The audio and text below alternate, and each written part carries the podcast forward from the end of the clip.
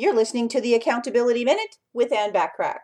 Accountability is more than just a friend that calls you up occasionally to make sure you're sticking to your weight loss goals. It's also more than an occasional roundtable discussion with business colleagues checking in on how everyone in the group is doing in terms of hitting their quarterly financial goals. True, meaningful accountability serves to prop you up when you feel discouraged and propels you to heights you never thought possible.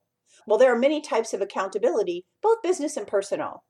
Over the next four days, we're going to explore four types of accountability that you might consider putting into place in your life from this day forward. Ultimately, accountability is never just a one time thing that applies to just a single area of life.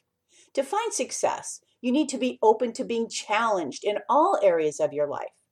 We can't usually see our own blind spots.